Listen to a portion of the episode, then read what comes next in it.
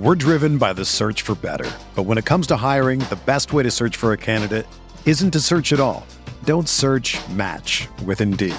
Indeed is your matching and hiring platform with over 350 million global monthly visitors, according to Indeed data, and a matching engine that helps you find quality candidates fast. Ditch the busy work. Use Indeed for scheduling, screening, and messaging so you can connect with candidates faster. Leveraging over 140 million qualifications and preferences every day, Indeed's matching engine is constantly learning from your preferences, so the more you use Indeed, the better it gets. Join more than 3.5 million businesses worldwide that use Indeed to hire great talent fast. And listeners of this show will get a $75 sponsored job credit to get your jobs more visibility at Indeed.com slash BlueWire. Just go to Indeed.com slash BlueWire right now and support our show by saying that you heard about Indeed on this podcast. That's Indeed.com slash BlueWire. Terms and conditions apply. Need to hire? You need Indeed. When it's too tough for them, it's just right for us. Where would you rather be than right here, right now? The Rock Pile Report with Buffalo Bills season ticket holder Drew Gear. The Bills make me wanna.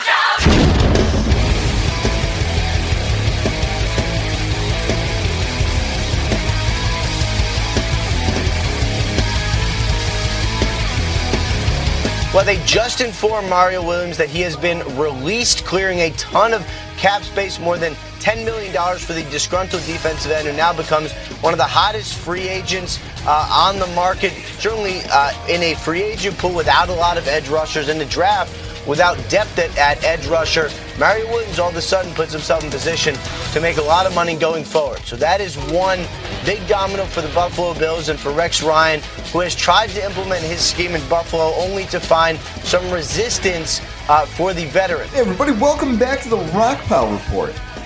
I'm Drew Gear. This is Chris Kruger over here producing, and that was Ian Rapoport from NFL Network discussing the release of Mario Williams. Just one of the many moves the Bills have made since we last got together.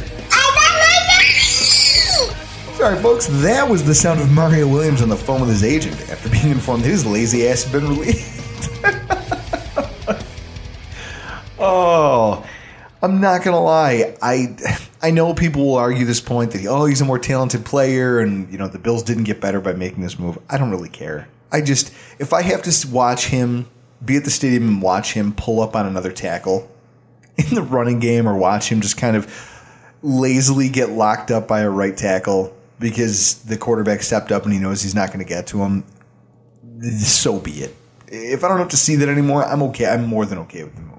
Now he's on the di- downside of his career. He's 31, so the Dolphins can have fun with that. We get some more on that later, but first off, we want to kick off the podcast. Real quick, we want to wrap up. So last week we did uh, NFL Combine preview.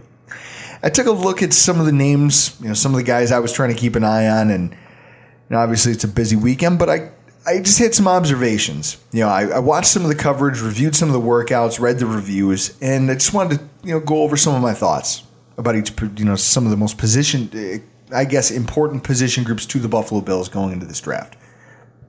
The first one we'll talk about is quarterback. This group eh, pretty much did what everyone thought they would. There's no major shakeups in the packing order, other than Paxton Lynch looked really good. He looked really good. I like that. But the first guy I took real note of was Dak Prescott. Now I was impressed because his deep accuracy was better than I think anybody gave him credit for. But his mid-range accuracy, I mean, it's still where it was. It still needs a little bit of work, which means he's never going to make it as a top-tier prospect he is kind of building a case for himself to move up people's draft boards, though, which kind of sucks because I felt like he might be a perfect kind of developmental prospect for the Bills if we could snag him in the fourth or fifth round somewhere. I mean, I feel like he's got all the physical tools to run a Greg Roman offense as long as his development comes along properly. Well, I sent you that text message today. Uh, Greg or not, uh, Joe Buscaglia had said that Dak Prescott is coming here for an official visit. Well, it doesn't shock me. I mean, any team, any team that knows it's not going to get a shot at the top, you know, two or three guys in the draft, as far as quarterback is concerned, is going to want to take a look at Dak Prescott because he's the kind of guy who has the head for the game. He's got the leader. He, he's got all the intangibles You just need to, you know, he's not going to be a day two guy. He's going to be a guy who, I mean, he could be, but I, I, I feel like that would be a reach. I feel like he's that guy who goes third, fourth round that some team just falls in love with and takes him. And then he rides pine, and you just hope he can learn to play the game of football and work on his accuracy issues. Kind of like Chase Daniel signing his twelve million dollar guarantee. I can't believe that. Chase Ga- Daniel got twelve million dollars guaranteed. That's absurd. The other quarterback I looked at was, of course, Kevin Hogan. Now, I I didn't get to see huge chunks of his workouts, and I tried finding them, but apparently they were so lackluster. NFL.com decided not to not to really promote footage of them. But by all written accounts, he is exactly who we thought he was, which is kind of sad. I mean, he's got an average to decent arm strength eh, with a delivery that's just crazy, like a weird kind of long windup. They said it makes him look like Tim Tebow. And that's sad to hear because I like the guy, but if he can't throw it at this level, I mean, you can't argue. People can have the production conversation all day, but look at what happened to Tim Tebow in the NFL. If you can't do it, you can't do it. What's that? Uh, the quarterback guru's name is it like George Whitfield? Mm-hmm. Is he working with Whitfield? On Yeah, he's been working with different coaches to try to fix his motion, but I feel like it's if you've made it to this point in your career and you have a throwing motion that's so broken that it warrants its own discussion, you're I don't know how much you can do to fix that. The next group was linebackers. Now I was disappointed by the fact that Myles Jack didn't work out. I mean, that right there just ruined it for me because I really want to see what this kid has because I heard stories about him, but because I don't watch a, a lot of Pac 12 football, I didn't get to see him play too often.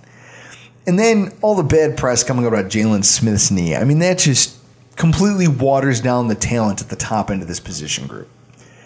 Smith is starting to sound like a possible Marcus Lattimore.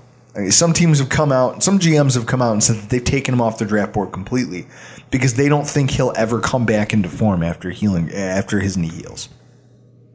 Which it sucks considering it was a dirty hit in a bowl game that absolutely put him in this position. I didn't see that hit, and I don't know what you're talking about because I don't know who Jaylon Smith is. You you frustrate me beyond belief. I'm going to open this beer and I'm going to continue. You're an asshat. So, for the Bills' purposes, I just I took notes on a couple guys. First off, Reggie Ragland.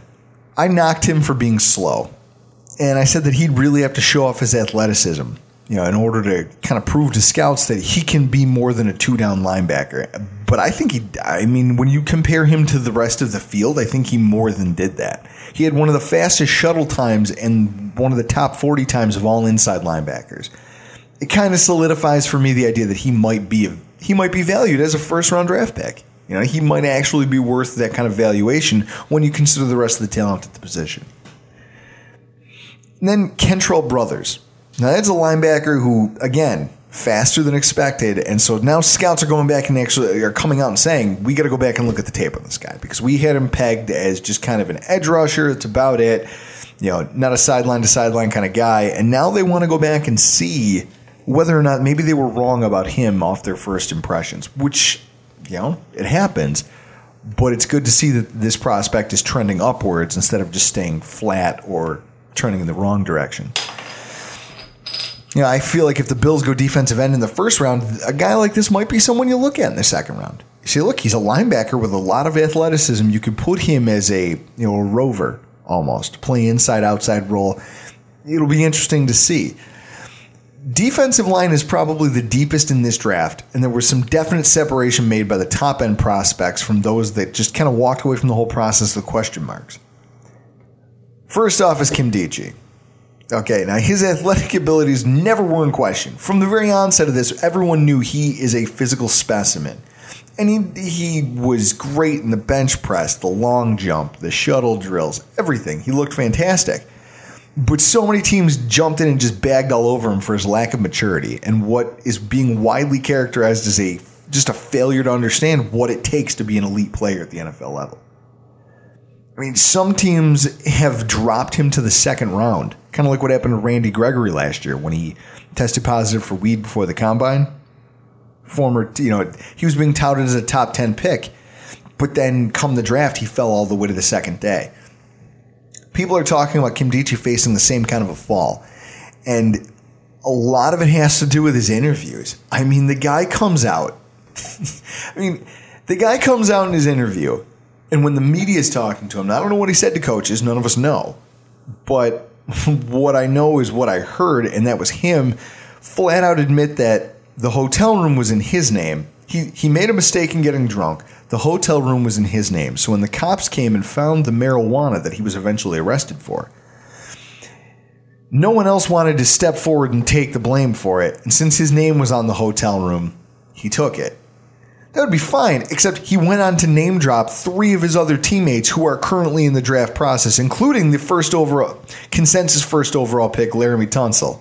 He was like, "Oh, that guy was there too." You know, I don't know. I ain't smoking that weed, but those guys, you know, they they're smoking that weed. I don't do that, but I took the fall for it. For some for, some GMs, some of the I mean they they had some harsh words. And of course, it's all anonymous. But one GM went on to say that this guy clearly does not have the person have a personality that he wants on his on his team. That's according to NFL.com. What? what an idiot! Oh, what a loser! And there was Shaq Lawson. Now I pegged him as a player who wasn't very explosive, or you know, he he was disruptive and he's heavy, a heavy anchor in the running game. But I just didn't see enough of him being explosive in the you know limited time I got to watch him on TV to you know see him as an overall you know a consensus you know top level first round pick. But the numbers he came away with in the combine were hard to argue with. I mean, he cemented himself as a first rounder, and he might not be available when we pick in 19 because of his performance at the combine. And the guy looks like a warrior. And then Hassan Ridgeway, a guy that I'm just personally infatuated with. He just came away looking exactly who I thought he was. This is a nose tackle out of Texas. The guy's size is unmistakable. He's one of the biggest guys at the combine. But even after posting a solid 40 time at five seconds, almost almost flat, he got murdered in the shuttle and cone drills. I play real sports, not trying to be the best at exercising.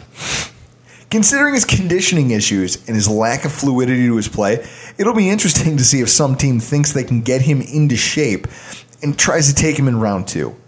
Because his value is all over the map. Scouts, according to NFL.com, scouts had him pegged anywhere between the middle of the second round and the top of the fourth. That's a pretty big gap. So I, I, don't know. It'll be interesting to see whether or not he can do better at a pro day, whether or not some scouts go back to the tape and change their minds. It'll be really interesting to see where Hassan Ridgeway ends up. So with the NFL Combine in the books, all eyes the last two weeks have turned towards free agency. Started today at four. The Bills have officially, uh, you know, the Bills officially entered into their pre-free agency period about a, about two weeks ago, and you know, th- there's been a lot of moves made. So I'm just going to try to recap most of them. First off, there was the release of Mario Williams. I mean, we led with it. I alluded to it last the last show as a foregone conclusion, and all of it turned out to be, you know, all this talk about him coming back as being a complete Wait, I thought, farce. I thought Rex just said that he would love to have Mario back. Right? Didn't we play that on our podcast? And I'd love to go home to Heidi Klum, but at the same time, we all know what's going to happen, right? Yeah. Right. So all that talk was just talk, and the Bills released the veteran pass rusher. Now, Pete Prisco from CBS Sports, for all of you out there who are bagging this move and saying the Bills screwed up and we let a talented player go, Pete Prisco from CBS Sports put together a list of clips just showcasing Mario's complete lack of effort last season. Something, you know, if you were watching every game, you know, especially there at the game without all the TV, you know, the flashy stuff flying around in commercial breaks and things like that, you could see it in front of you. The guy quit on so many plays that I was cursing his name out for most of some of our games. It was incredible. He's just a player that is. He's not after Super Bowls. He's after money. Why? Why? When he, he was a free agent, what four years ago when we got mm-hmm. him, twenty seven years old. You're in the prime of your career, and you choose to come to Buffalo. When are we even getting into the playoffs? Never. He's just a money chaser. I don't know. I just there's a reason Houston let him walk. They had JJ Watt. JJ Watt and Mario Williams, if I could like if you could build a case for it, they are polar opposites as human beings. One of them works as hard as he possibly can at all times, regardless of whether he's getting paid or not. He's all effort. Another guy is sometimes effort, maybe no effort, depending on how he feels that day. They both have the same athletic traits, just one of them decides to just use it all the time and one of them does it whenever it suits him best. I would rather I would rather have a whole team of guys who try hard than have a bunch of guys who are super athletic and just don't feel like playing. It's bullshit. Yeah. Good luck, Miami. All I know is we freed up $12.9 million in cap space in the process. The next step was restructuring of deals. Now, that was another point I touched on. And, you know, I said that the team was likely going to be looking to create some more cap space by, you know, talking to some of our guys about their existing contracts. Charles Clay and Corey Graham had their deals reworked, and that freed up a total of $8.1 million in cap space for this upcoming season, which led to the franchise tagging of Cordy Glenn. He was set to be the second best offensive lineman available in free agency this year. And rather than do what the Ravens did and see you know get into a bidding war with another team and eventually watch their play their one of their best linemen leave, you know, we slapped the non-exclusive free agency tag on him. The price of two first round picks, nobody's going to try to take that. It's just not going to happen. Which, you know, creates this bubble. It's basically we stuck Cordy Glenn in a bubble because now he's here for the next season. He's already signed his tent, you know, he's already signed the tag. And his agent has a long-standing history of getting his tag players signed to long-term contracts. I think it's the best move that was available for both the player and the team. The player makes sure that even if even if contract negotiations break down horribly, he's going to get paid a ton of money for one season. And then if it does get extended, you know, the team looks at it as, "Hey, we just extended our window where no one can screw with us while we're trying to talk to our guy." I think it's a perfect I think it's a perfect marriage here and I think it's hopefully will work out for the best if they want to, if they can get that signed at some point in this offseason, they can actually create some cap room, you know, long term contract signed before training camp. They can create some cap room that they can make some moves with. The next big move was re-signing the re-signing of Richie Incognito. Now, Buffalo rumblings, and there were some things being floated around out there in the Buffalo news about you know the acrimonious negotiating that was going on between Richie and the Bills.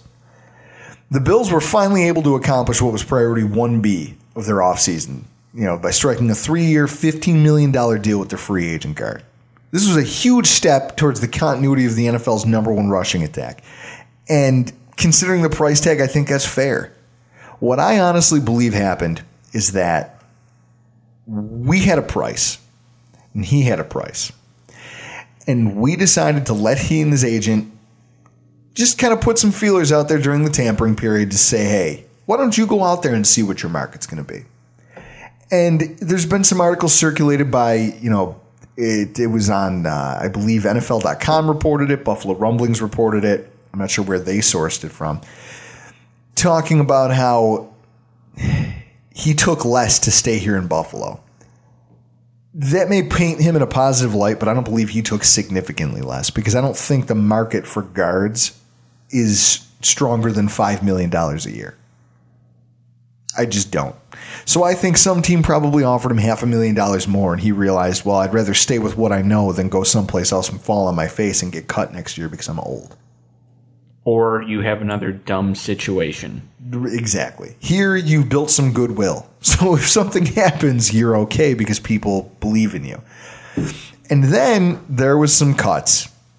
And then some more cuts and then some more cuts.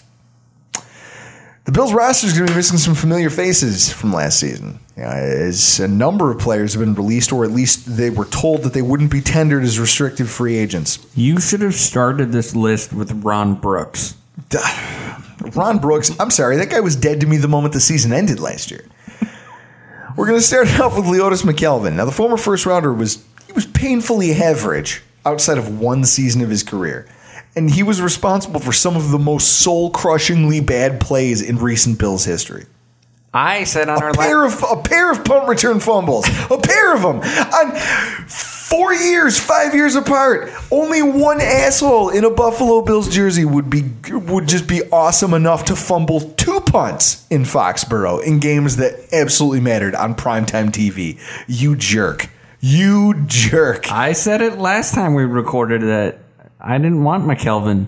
He's up there in age. He lost his speed, and we got That's all he Dar- ever had was speed. it's- we got Darby, and we got Gilmore on the outside. Leotis, McKelvin, get the hell away from my football team. this team saved almost four million dollars by making that cut. MarQueis Gray, I liked him as a project tight end, and he was familiar with Roman's system, but he didn't see the field last year due to injury, and I guess they just thought he wasn't going to be part of the long term plan. Boobie Dixon, a, a fan favorite, you know, special teams ace, but he didn't produce enough when he needed to at running back. And at that point, we can't justify a roster spot for that guy. He was a poor man's Marshawn Lynch who couldn't break a tackle. No, his for me, his claim to fame was the game against Kyle Smith's Jets in Detroit, the block punt. Whoever he just bull rushed, mm-hmm. blocked him like with his left arm, and then stuck out his right arm and blocked the punt. He was always a great spec because he's all effort. The guy's a great special teamer, but on a team, if we have a roster like ours and we've got younger, better, you know, more speed players at running back, hanging on to a guy like Boobie Dixon for his three million dollar cap hit just wasn't going to happen. And then Kraig Urbik. he again another player who was the epitome of average, but he had a little bit of versatility to him that he could play center or guard, which kept helped him stick to the roster. But guys with his level of talent can be found in the draft, or they can sign as some aging vet before training camp. Yeah, for far less than what he was scheduled to make. I I don't I don't hate the move. I don't like the move. It's just a move. You know, Kraig Urbik was a body. I felt no attachment to him. I don't know. I don't even know what to say about it. Same thing I have to say about it. I don't know. Then you get the restricted free agents. Now, a trio of guys got qualifying offers, and all three of them were productive last year. You got Chris Hogan. Now, it's been rumored that given his skill set and you know how much Danny Amendola for the Patriots is currently making, Hogan might be viewed by their franchise as a cheaper replacement for him, and he might be a possible target of theirs. You know, if he had been allowed to hit the market. But considering the low tender, it's still a possibility that they make him an offer that we're not willing to match. And because they placed the lowest tender on him, we would get no compensation in return. Corbin Bryant. Now that's another guy who last year he was extremely productive. I mean, he played after Kyle Williams went down and Carrington went down. He played a big role down the stretch, and he's capable of being useful in our current scheme. I almost feel like putting the base tender they put on him is too little because if some, I mean, some other team may not like him enough to pay him more than 1.6 million, but if they did, we get zero compensation back for it, which scares me because that's part of our depth at a position that we're going to need bodies. Exactly. Mario's gone. Kyle Williams is up there in age. Corbin Bryant played fantastic after Williams went down. And then Jordan Mills. I mean, this guy was our starter at right tackle down the stretch, and can you know he's got a, a, a close relationship with Aaron Kromer. He was part of the Chicago team back when Kromer coached there. Considering how Doug Whaley, I knew this was coming weeks ago because Doug Whaley was on WGR in the morning referring to him as being part of the camp battle for the right tackle position. So not only did I, you know, not only did I know this move was coming, but now I'm starting to wonder if he's talking about, and maybe it is just GM speak to throw teams off the scent of what we're trying to do come the draft, but I'm almost wondering if they're not content to go into this season with just with just Mills, Cujo, Henderson, and maybe a depth pickup, maybe some veteran player who might push for a backup job. I wouldn't like that because Cyrus Kouandjio's awful. and it might might be because those are my thoughts on Cyrus Kouandjio. it might be because he's that bad because he went to Alabama. You shut your mouth. you shut your whore mouth. At the end of everything, the Buffalo Bills enter the week, entered the week of free agency. You know, going into this now to, as of today with 4.5 million dollars in cap space available, and they've got a few more moves that can be made to free up more cap if they need it. I mean, if they really felt like there was a deal that could be there, maybe they go to a guy like Gilmore and they say, "Listen, we need to push this sooner than we thought we did." we need to get you extended. So they sign, they, they start talking that deal. They get the extension signed with Gilmore. That's going to free up more cap room. I think, depending on where he signs, he's worth. I think the the tag, the, the fifth year option is going to pay him 11, 11 and change. We could negotiate a deal. I mean, I'm assuming his value is going to fall between nine and ten. So you might save a million, a million and a half there. And the same thing with Cordy Glenn. If you can talk him into accepting, you know, 10, 11 a year which I think is fair considering where he is in his career and how he's performed. If you can get him on a long-term deal for 10, 11 a year, you're going to free up another 2 million. So, we could potentially find our way at 7 million by the time the draft rolls around. I don't think they're going to be making any, you know, like like Doug Whaley said, there's no big splashes coming. We're not going out and doing anything significant. But I do think that they're going to be looking out there you know, into the free agent market once this initial wave kind of ebbs and then falls off, you know, crescendos and then falls off, there's going to be some smaller moves here and there and some veteran pickups that might end up bearing some significant fruit for this team.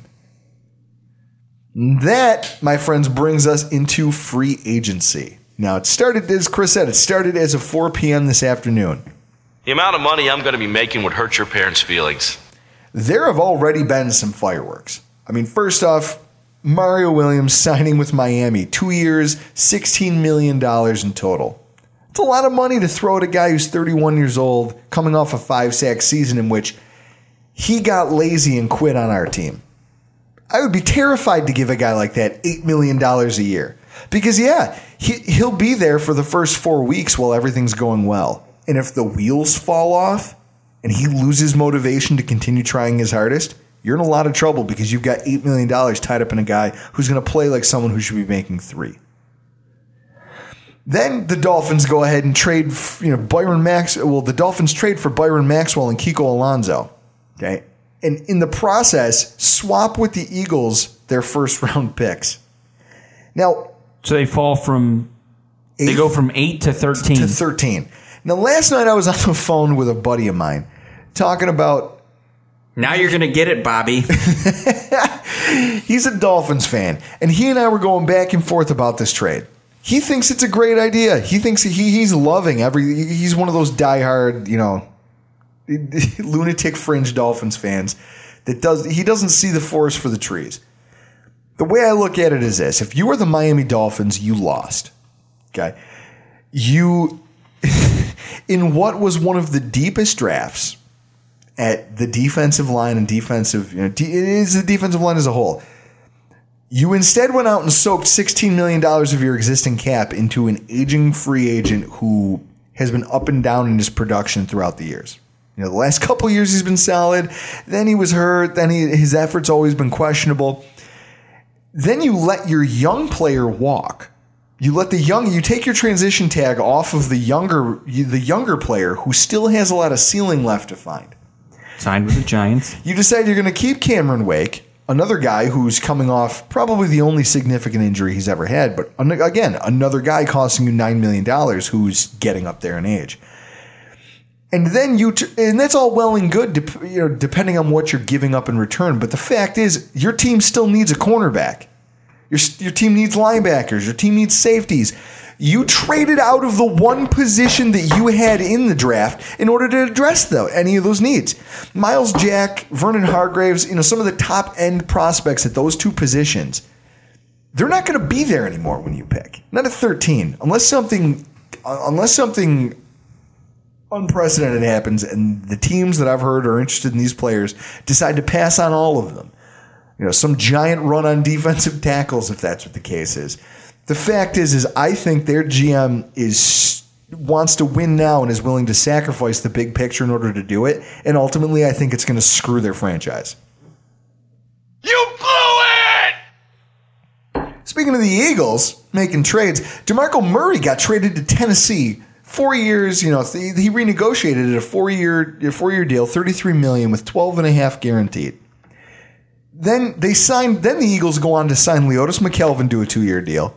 They signed Nigel Bradham, and then the Eagles signed Greg's favorite player, Ron Brooks. That would be Greg Trelone, friend of the show, our favorite player, Ron Brooks. Somebody tell me what the fuck is going on in Philly. Human sacrifice, dogs and cats living together, mass hysteria. I've seen cleanouts before, but this is ridiculous. They're literally getting rid of anybody who had anything to do with Chip Kelly, like a bitter ex girlfriend. And apparently, the one game we played against them last season gave them a, just a raging hard on for former Bills players. the idea itself is laughable, but I'm, I'm watching it happen. I, I don't even know how else to describe it. Then you got some other moves around the league. You know, I, I touched on it earlier. Uh, Kelechi, I believe you pronounce his name, Osemele, you know, from the Ravens. He's going to sign with Oakland, and based on the contract they gave him, you know, five years, big money, he's looking at being their starting left tackle, which means Donald Penn is probably still out there looking for a job. Tennessee making another move, signing the center from the Texans, Ben Jones. That's kind of a coup. You know, and another interdivision. You've got a big free agent. You know, one of the one of the steadiest players on the Texans' offensive line last season is now going to be right in front of Mariota, kind of making sure he doesn't see that A gap pressure. That's huge. Also, Olivier Vernon, Janoris Jenkins, and Damon Harrison are all going to the Giants on sizable deals. The Giants came into today and they had a bunch of cap room. And they knew what they wanted to accomplish with it. And I think they I think they did well for themselves. They figured out their defensive line. They brought back Jason Pierre-Paul. You know, they their defensive line is now set. And they brought back a cornerback. You know, Prince Amukamara, they drafted him high. He didn't perform well enough. Janoris Jenkins has proved that he's a far better player. And so rather than give him a deal, they bring in a guy from out of town, you know, who's definitely going to make their secondary better. Malik Jackson, you know, he goes to the Jags with a massive deal. The Jags also bring in safety Tashaun Gipson. And actually, there was a really funny moment earlier today when ESPN and, you know, NFL Live they they read a tweet from a fake Jay Glazer account and decided to spend at least five minutes of their show just going off about Olivier Vernon signing with the Jaguars. About how it was the one move that was going to make them prominent again. You know, oh, oh, hey, they, they, they, that's how you know this team is serious. That's how you know they're for real. Just all of the posturing, only to find out that they'd been had. If, if it's hysterical for anyone who's just a fan of this entire process. Speaking of Tashaun Gipson leaving the Browns, how about this? Tashaun Gipson, the you know the one of the few defensive players of note on that roster, he leaves. Alex Mack is signing with the Falcons. The terms haven't yet been disclosed. Mitchell Schwartz. Mitchell Schwartz is a hysterical situation because he was a second round pick he played his ass off for them. He was one of the best, one of the better offensive linemen in the league last year. He goes into negotiation with the Browns. They make him a deal. And then he doesn't sign it. He kind of, you know, his agent wants to test the water, see what else is out there. So the Browns, whoever's running their front office, the the idiot behind this organization decides that it's a good idea to pull their offer off the table and show Mitch Schwartz that we mean business you know, this is what you're worth and blah, blah, blah. You'll come crawling back to us. Except he went and signed a deal with the Chiefs immediately afterwards. now, at this point, the Browns are clearly playing for next year's number one pick. You have no center. You have no. You lost your stud center. You lost your stud guard.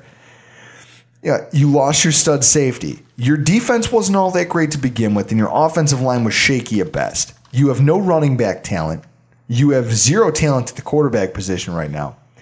It was rumored before that Joe Thomas would demand a trade based on how their coaching search went. But now that he's lost both his center and his guard, and pretty much all of the talent that was on their roster to begin with, I wonder if he's considering greener pastures. really? Can you feel the tension in the air right now? The website walterfootball.com. Do you ever have you ever been there? I live there. You live there. 2017 NFL mock draft. They have Cleveland number two getting Myles Garrett, defensive end, Texas A&M. They have Chicago at one with Deshaun Watson because you were talking about 2017 draft. Yeah, I honestly, I, I mean, what is what is Cleveland doing? Who's running their front office? Is it is it Ray Farmer? Is he still there, or do they fire him? He's too busy texting. He doesn't know it. He's, he's too busy texting. He's texting the coaches. He's texting the coaches. he's not texting free agents or his own players. He's texting the coaches.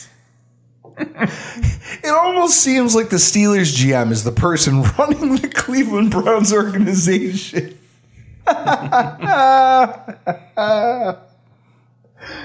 oh, there was a clip. I hate to keep bagging on the Browns, but there was a there was a montage. You that cannot do it enough. ESPN put together this montage after they lost their Monday Night Football game to the after they lost that Monday Night Football game to the um, they lost it to the Ravens on a blocked field goal that got run back for a touchdown.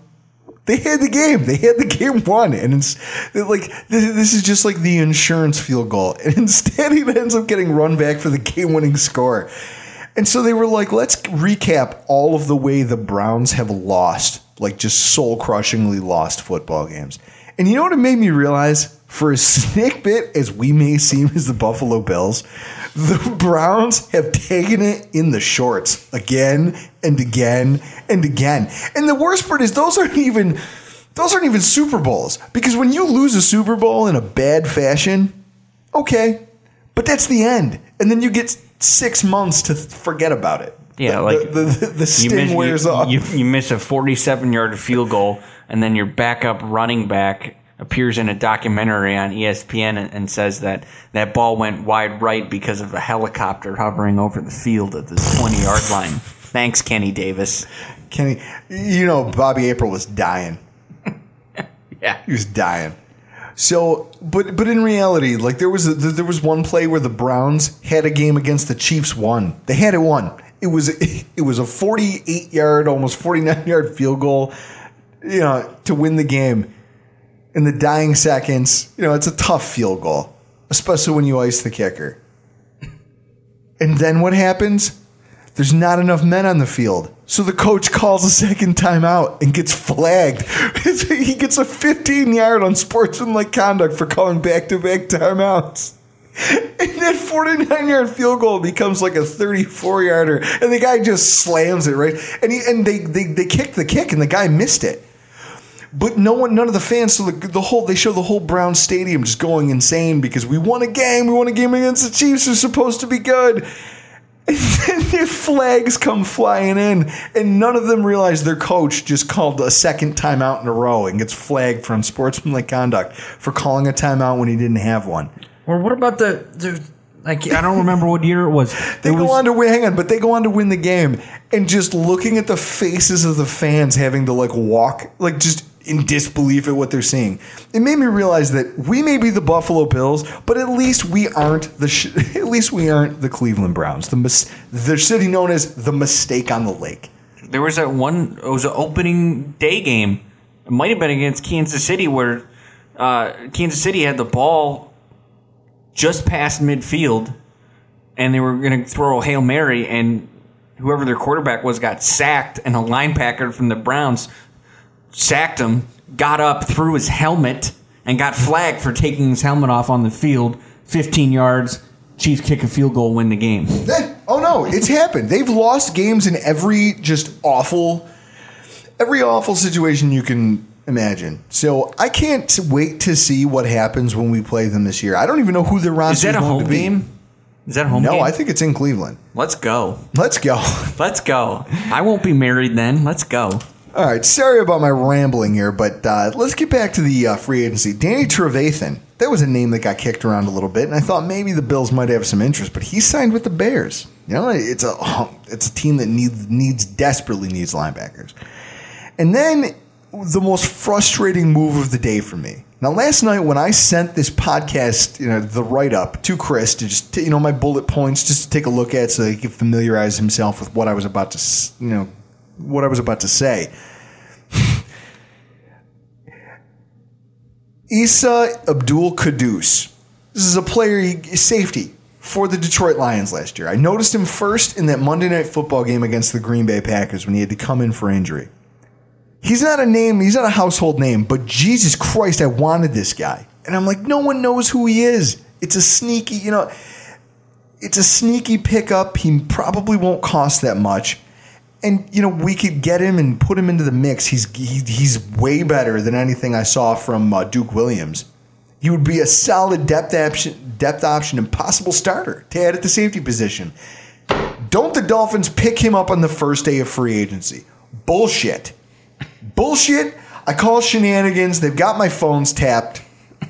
I just think I really need to get into this GM business. That would be Tampa Bay that has their phone tap. Now, when you look at who else is out there, and when you consider how many different directions all of these, you know, players and all of these things may go, I've got some thoughts on guys that I think the Bills should target with what's left of their money. Come on, sweetie, don't, don't be a bitch. Let's talk some numbers here. First guy is Bacarri Rambo. Now, I've showered this guy with praise at times for his play last year, and while he isn't talented enough to be an, you know, an every snap starter at the NFL level, I think as a, just a strong safety in the box, he brings just invaluable depth to our roster. I think the way he was utilized last year is perfect. I liked what he brought to games. I didn't like when he got put in as a starter. He was badly exposed because he's not the best in, you know, zone coverage on the deep end of the field. But in the box, he's got good instincts, and I just like his ability to attack the football. Yeah, I, I think he should have absolutely been tendered but it's not out of the question that the Bills could come to an agreement with him later in free agency. I'm a little disappointed they haven't given anything to Rambo because I feel that when Rambo got time on the field, he took full advantage of his time on the field. Eh, no, he he did. He made plays. Think about the New York Jets game. We don't win that game without Bacarri Rambo. Bacarri Rambo made his presence known in that game. I feel like the team needs to do what they can to bring try to bring that guy back. I understand they want they had bigger priorities. But now's the time when you talk to a guy like that and say, "Listen, you were good for me last year, and if I can bring you back and get similar production, yeah, we're not going to pay you 3 million dollars a year because you're not worth that." But if you want to keep, you know, and maybe they're giving him time to realize that before coming back to him with an author offer, but I think that he deserves to be on this Bills roster. Ty Powell's another guy. You know, we talked about in the offseason, we talked about Ty Powell as being a threat to crack the starting lineup. And then he tears his ACL in the preseason. Yeah, he, again, he's a guy that I think because of his injury, he should have been tendered, but because of his injury, it didn't happen. But because of that injury, I, I think it's unlikely that other teams are going to pay a significant amount for Ty Powell. I mean, other scouts and things aren't looking at Ty Powell right now. so I think before training camp, you'll see him back on our roster. You know, you're getting a guy back who's familiar with our schemes. He's been to our camp before. He'll probably take league minimum to come back and try to make make the team. Jahri Evans is a name. Now he's been here, and maybe that was just a mind game from the Bills. You know, they're, they're like, okay, well, we'll show Richie that we're not afraid to go in a different direction if he doesn't sign. But I almost feel like it would wouldn't be the worst idea, especially with Alex Boone off the market now it wouldn't be the worst idea to see if we can't upgrade that guard position. We drafted John Miller last year, and while he didn't play terrible, he wasn't excellent at any one thing. But he's better than Kraig Urbik. He's definitely better than Kraig Urbik. So, although I don't know, because down the stretch, Kraig Urbik really kind of stabilized that position. You know, he, there's a reason he didn't. John Miller didn't get put back in the starting lineup. I mean, he had that injury, but I think that John Miller had he's he's rougher, he's rawer than they gave him credit for, and they weren't prepared for that. I think that if you give him time, he might become an adequate guard. He may never be great. And at this point, if we can get, depending on how the market plays out, Jahri Evans, he's on the downside of his career. He's, you know, Saints fans will tell you he's a shell of his former self. but he could be a useful contingency in the event that, you know, Miller continues to struggle. As a depth option, I think we could do a lot worse than Jahri Evans. Then, you know, I, I look to the defensive side of the ball. Rolando McClain. Now, it's being rumored by pretty much everybody that he, you know, he wants to come back to the Cowboys and the Cowboys want him back. But if we could land him, I feel like he'd be a solid veteran presence at a position of weakness. You know, I think last season taught our team a lot. You cannot just ignore the linebacker position because when injuries come, they come quick and they come in just an onslaught because the guys that you're bringing in probably aren't as experienced, so they're not going to be able to perform as well or avoid injury as well as more veteran or you know more talented players. What percentage of this, of you wanting Rolando McClain is based off of that he went to Alabama? Not much. Literally, I'd Literally ninety percent. Literally fifteen percent of me thinks it's because I, you know, because I really want a Rolando McClain jersey. I do, I do, because I had a, I have a Rolando McClain T-shirt from Alabama, so I'd like a Bills jersey with his name on it. But at the same time, the other, you know, what eighty five percent is just because he's a solid, he's a solid football player when he's healthy. So I think that that might be a guy, depending on where the market prices him and you know what he decides to do. That's another name I wouldn't mind seeing on a roster because I know he wouldn't cost more than what we can afford. Zach Brown is a guy I've talked about a couple times. I talked about him over on the uh, AFC East Bros podcast. I've talked about him here. He is one of the best pursuit linebackers out there. You know, he's good at chasing. I in, if, in free agency, he's ranked so low that some people don't even know his name. But when you watch and and the Titans never trusted him. They never, you know, they didn't. They drafted him in the second round, and then he just never quite clicked with their scheme. But he has the speed. He has the athleticism to play linebacker. He just came from a different system. And it took him so long to blend in with what Tennessee was trying to do. They stopped trusting him, and he was basically a nobody there. Well, what? How does his how does his skill set fit in with what Rex and Rob and that other guy Dennis? He's a more athletic Preston Brown. So if you have a guy like him as your third linebacker, I'd be okay with that. He's a guy who's athletic enough that you could maybe move him outside if you if you have enough defensive end presence to occupy blockers, you can use him in blitz schemes because he's athletic enough to make that blitz up the A gap or make that blitz around the corner. The thing is, is that he doesn't he's slow to diagnose a play, and I think that's the thing that's killed him. Whereas if you put him in a scheme where our defensive line is going to eat up those blockers and free him up to just make plays, he could be in line for some you know significant playing time, and he could be a cheap option that we pick up bef- you know after the draft when everyone drafts linebackers. We could grab Zach Brown and maybe not have to spend four or five million dollars on another linebacker. Similarly to him, you know, Paul Sol, uh, I think it's Soliai. That's how I've always pronounced it. Former Dolphin, former Falcon. He was just released today by the Falcons. Now, he, this guy, he's a veteran defensive lineman. But if he has anything left in the tank at all, he might be a solid depth option to add to this line because he's played in both a 4 3 and a 3 4 as a nose tackle. They might like that versatility. You know, but he, he might be another veteran guy, kind of like when we signed Manny Lawson for not much. Uh, he might be another guy that you can bring in for even less that might end up playing significant snaps for your defense. Even if it's just, I mean, his pass rush brings nothing to the table, but at this point, we're just looking for bodies to clog up lanes. If you can bring him in as depth, that'd be a perfect move for this front office. Then I got Rashad Johnson. Now, he's a safety out of Arizona. He got stuck behind a bunch of more talented athletes at safety for the Cardinals for the last two seasons. But he's a solid all around player. And depending on how long he's in the market for, you know, if he doesn't get signed in the next two weeks, I'm sure his asking price is going to come way down. And he might be a look, you know, to kind of bolster our secondary depth. I never heard of half of these guys. Well, that's because you only watch Buffalo sports, Chris. Yeah, I'm more Sabres than Bills. I just like the idea of recording you talking about football. You also don't watch college football I'll watch Auburn. God damn you. Or Canadian football. That's fun to watch. Go Eskimos. Or arena football if This- you can find it. The Saskatchewan Roughriders. oh. But moving on, David Bruton, another name. Now, he was a solid special teamer for the Broncos, but then down the stretch, when he got a chance to make plays as a starter, he made them. You know, that's another guy who he's not on everybody's radar. But depending on how long free agency goes on for, guys, you know, with their asking prices start to waver a little bit. And again, as long as the market doesn't drive his price up, he might be another guy that the Bills could look to gain. He's a hitter. You know, he wouldn't be your deep safety. He would play more of an in the box role, but if I feel like we need another one of those guys. Because it wasn't the deep ball that killed us. I mean, two games I can remember that we got torched on it. What it was was it was the stuff in the box.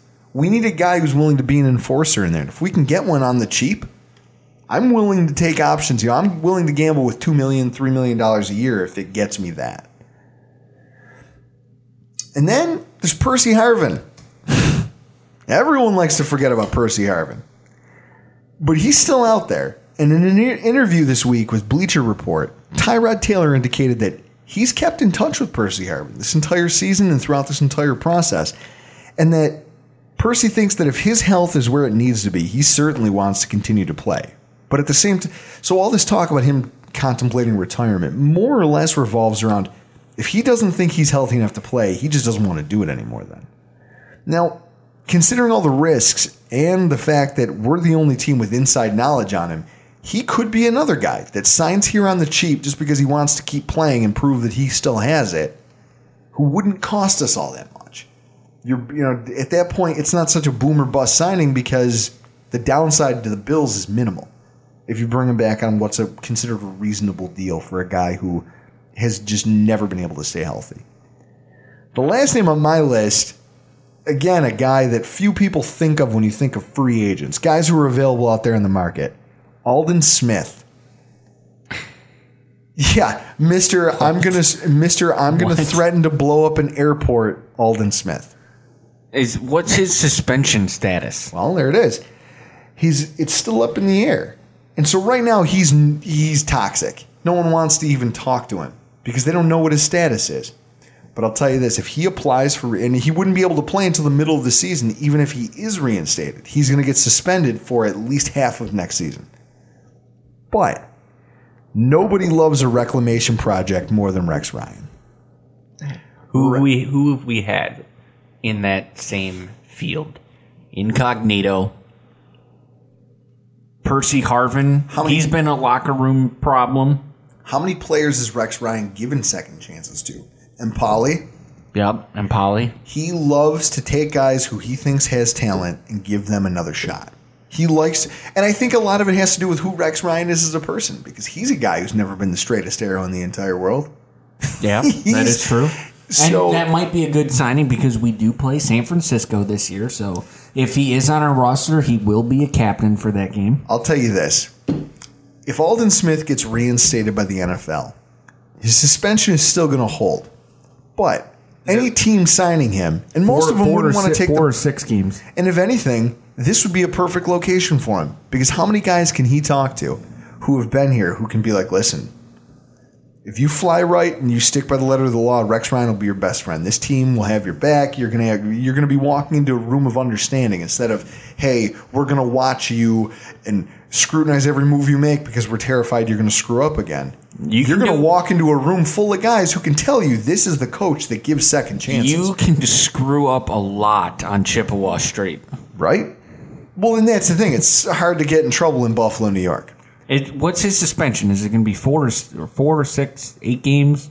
I think it's eight games. Eight games, and so then he'd be he'll- suspended for, until November. and then we'll appeal, and then he'll get re- oh no, no, no! reduced It's to two. it's already on. His suspension has nothing to do with him being a free agent. He got released, so his suspension is still on the books. So if he gets reinstated this year, he still has to serve that you know half a season suspension. But I think any team signing him to a two three year deal now would be getting first round talent at just a bargain basement price. And I think that you know Rex has made no bones about it. He he's willing to, to give any. He's willing if you can show him enough in a meeting, or in, you know, if you can get together with the coaching staff and just show them that you deserve a second chance. He's more than willing to give it to you. And I think that if there was anybody out there who I would want to see get a second chance on this roster, I mean, if Greg Hardy got a second chance for all that heinous shit he did, Yep. and he got a second chance with the Cowboys, why can't we give Aldon Smith a second chance? Yep. Everybody get, gets a second. Even Richie. That Richie fondling people at golf tournaments and Well, come on, who hasn't fondled somebody? To, I mean, what? what? I, I didn't say that. when do you go to golf tournaments? Depends if the beer is free or not, my friend. so, what do you guys think, huh? All you guys out there listening to me just ramble about this nonsense. What do you th- who who do you think the Bills should pick up over the course of the next three four months? Or what moves do you think that we still have to make in order to solidify this roster? You know, we got another show coming up in two weeks. Why don't you guys take this time and let us know what you think? You know, you can get a hold of us via Twitter at the Rockpile at at Rockpile Report or via Gmail at the Rockpile Report 716 at gmail.com. The best responses we get are going to get read during our next podcast. It's been a lot of fun, guys, but we got to get out of here. I'm Drew Gear. That's Chris Kruger, and this has been the Rockpile Report.